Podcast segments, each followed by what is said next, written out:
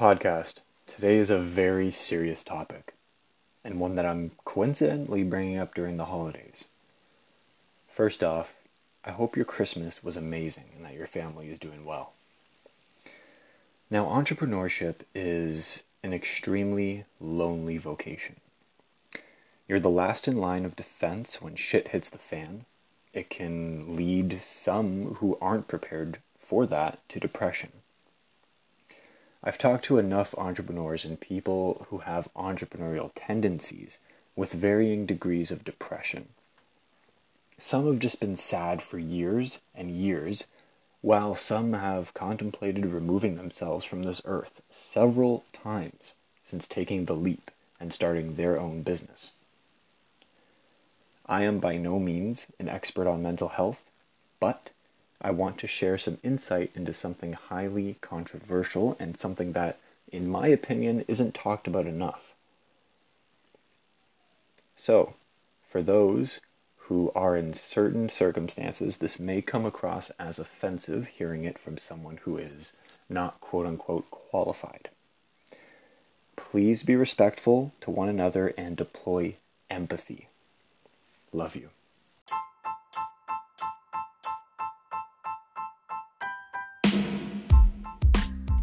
What's up, podcast, and welcome to another episode of In Between. Before we get into the episode, I wanted to go into some stats of the podcast. I like to be fully transparent like this. I think it's really cool to know how far along, you know, your favorite show has come. So since starting back in September, September 16th, we're just a few listens away from 300 across seven platforms. Now, these platforms include but are not inclusive to Anchor, Apple Podcasts, Google Podcasts, Spotify, Breaker, Castbox, and Radio Public. I need to say this because I don't say it enough, even though it's at the end of every episode. Thank you so, so much. It means the world to me. I love stats, I'm obsessed with them, but I don't let them define what I do here. To me, the stats only show me that people are interested if that number was one, I'd be like, cool, one person finds my stuff intriguing.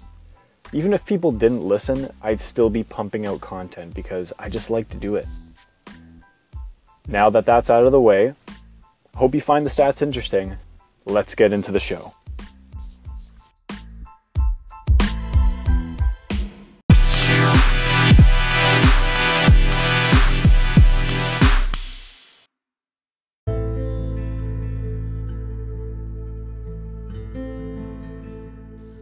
It breaks my heart when I hear that someone doesn't love themselves, or thinks they're shit, or even worse. I feel myself becoming mentally stronger each and every day, to the point where I'm becoming unfazed by everything except for my own voice. Now, if you understand that my intent is good, and I have enormous empathy for people and am deploying kindness everywhere I go, you'll realize that doesn't come from a totally narcissistic place. When I hear someone who's got who's got it really bad, I just want to tell them, listen, I think you're amazing. And you don't. And that's so wrong. Sit down and tell me everything about your life. I really just want to say that to that person. What's really fun about doing that with people is they start thinking about all their pain. And I mean, really thinking about it. It's therapy, right? If you've ever talked to a friend who's going through some shit, you've basically been a therapist. It changes behavior, right? I got a text from someone a few days ago telling me that they disconnected with someone who they knew was the source of their negativity and for the first time in years, they can breathe.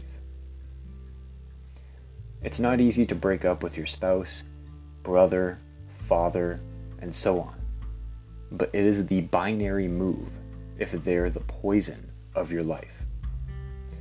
If that's your reality, you need to think about this because you don't want to be 73 when your parent passes away and you finally start breathing. If that's not your life, if you're listening to this absolutely perplexed by what I'm saying, you need to go find your parents and give them the biggest hug you've ever given them. Since our in between series has really become more business focused, it just makes me laugh whenever, uh, you know, whenever I talk to my friends who are entrepreneurs. We always come back to business, and it's like, man, that's just that's just how we roll. It's so in us that it's hard to talk about anything else. But we're self aware enough to know that there's n- never a worry that, you know, oh no, the friendship is in jeopardy because all we talk about is business. Entrepreneurship is great, it's cool, right? What blows me away is how cool it's actually become. Before, if you were self employed, you were a business person this was way back in the day, like 80s, 90s. Then it became self employed. When someone asked you what you did, you said you were self employed. Now, everybody is or wants to be an entrepreneur. What they don't realize is that depression and entrepreneurship often go hand in hand. If you want proof of this, I want you to go to Instagram right now search the various hashtags surrounding entrepreneurship. You can even search hashtag entrepreneurship. What you'll see if you spend a couple hours searching through the top posts is private jets, partying with girls, champagne popping, fancy cars, watches, and all the other horseshit.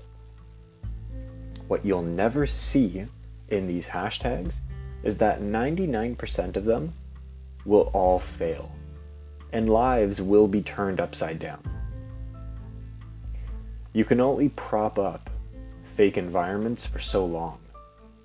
I, I just don't understand what people don't get about that. Like, eventually, all of, you know, eventually the curtain falls, right? Eventually, the economy goes to shit and people get exposed.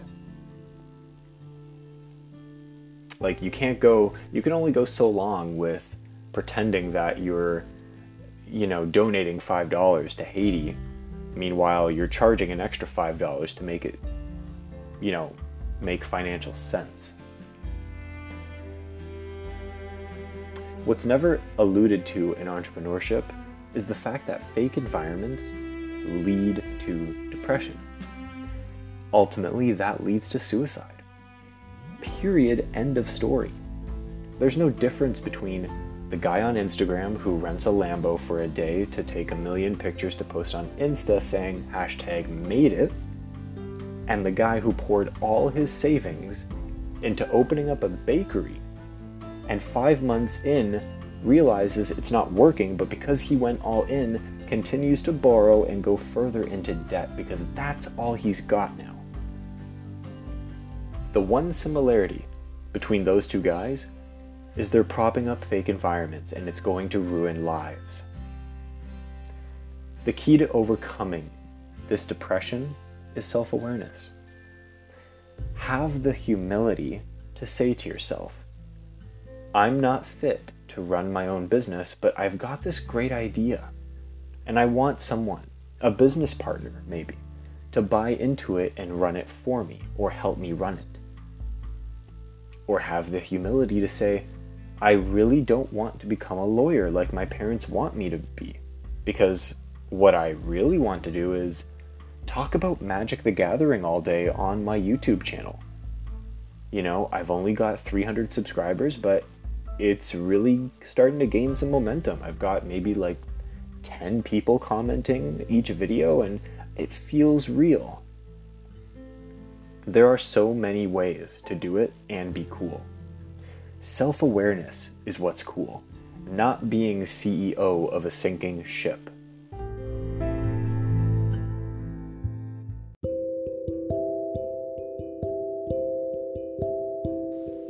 A lot of people, including myself, contemplate taking the leap and giving up everything to go all in on their business idea that's been brewing in their heads for years.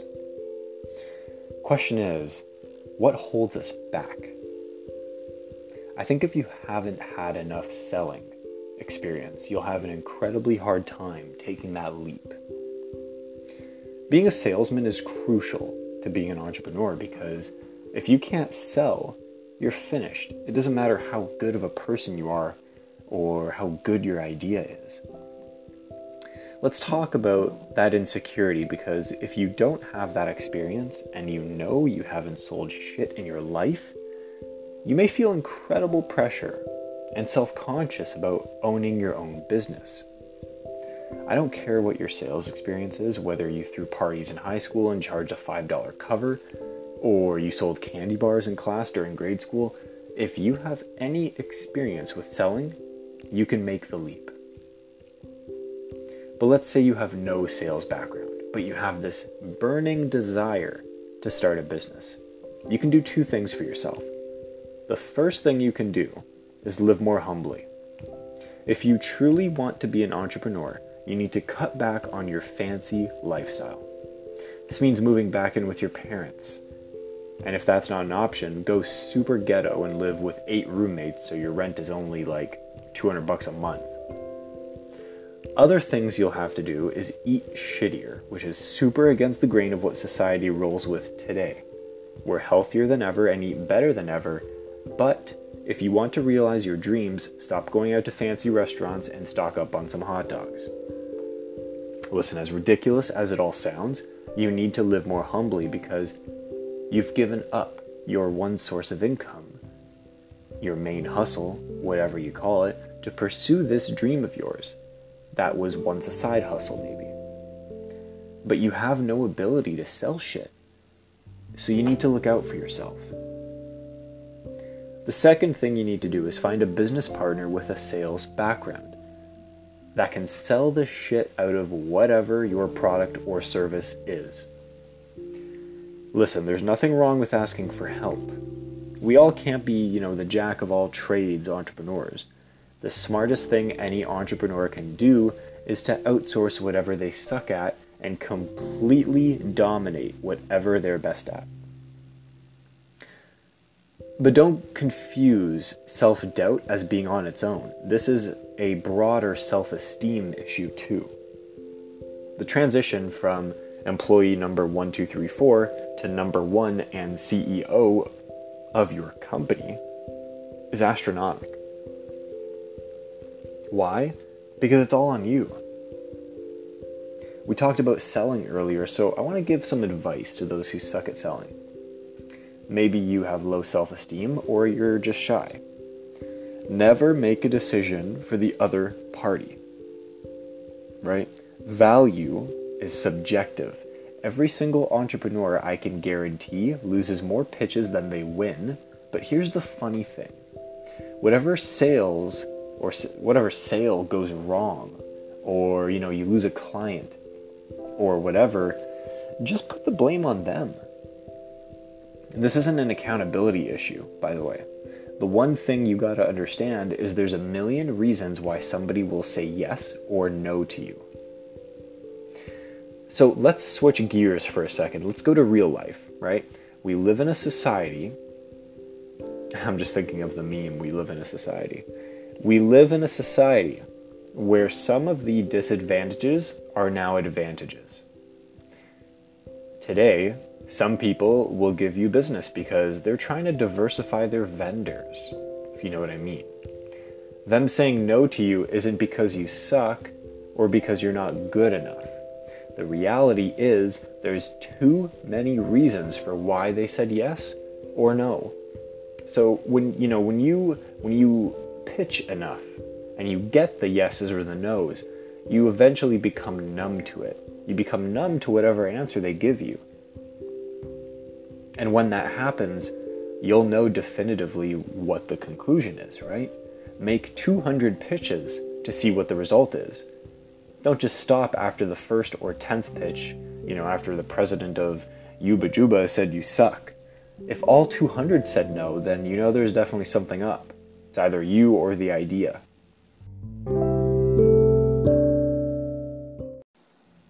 If you are at a point in your life where you've been called in for that interview at Triple P Consulting and this is round three of five, and you've survived the termination of a thousand other candidates, you are definitely worth it.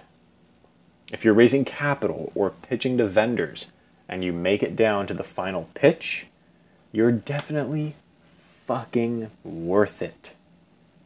But there's too many reasons, again, why somebody can say yes or no. So don't get hung up on it. Winning the pitch or the business doesn't mean you're smarter than other people. It's just you were that person at the right time for the right business and the right reasons. People care about the numbers too much, and this also leads to depression. People front and live in fake environments so that when the economy goes to shit and they get exposed, you know, that's when people start going down some dark paths. I don't blame the kids or the institutions that bring them up either. I think it goes back to the parents, to be quite honest. When we talk about marketing, I really think that there's a huge problem with width over depth. I really don't care about the width metrics. Like, so many of you look at an ad and go, oh, this one got 8 million views, and that's the definition of success and you don't realize that the algorithm can change and fuck all that up. The depth metrics I care most about is engagements, comments, click throughs, stuff like that. Alternatively, I do sometimes like to take the width metric for its width value. For example, if I decide I'm going to make an ad and I say I want this to hit 10 million views to at least you know, for 10 million people to at least say, see my face once in their lives, then that's kind of cool too. It all depends on the KPI, right?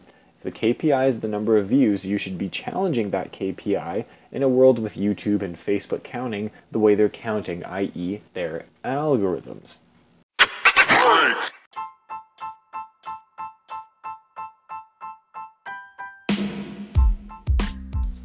Podcast, thank you so much for listening to today's In Between. Remember to give this episode, and that podcast for that matter, a like, share, favorite, applause, or whatever algorithm the platform you're listening on favors the most. If you love the podcast and my truth, go ahead and check out my Instagram at official Marco Attanasi, Twitter at Italian Merchant, SoundCloud at Marco Polo, and my LinkedIn at linkedin.com forward slash in forward slash M A R C O dash A T T A N A S I. Whatever your truth is, don't be afraid of it, ashamed of it, or embarrassed by it. And most importantly, do not give your two thoughts about what other people think of it. In other words, own your truth I'll see you next time.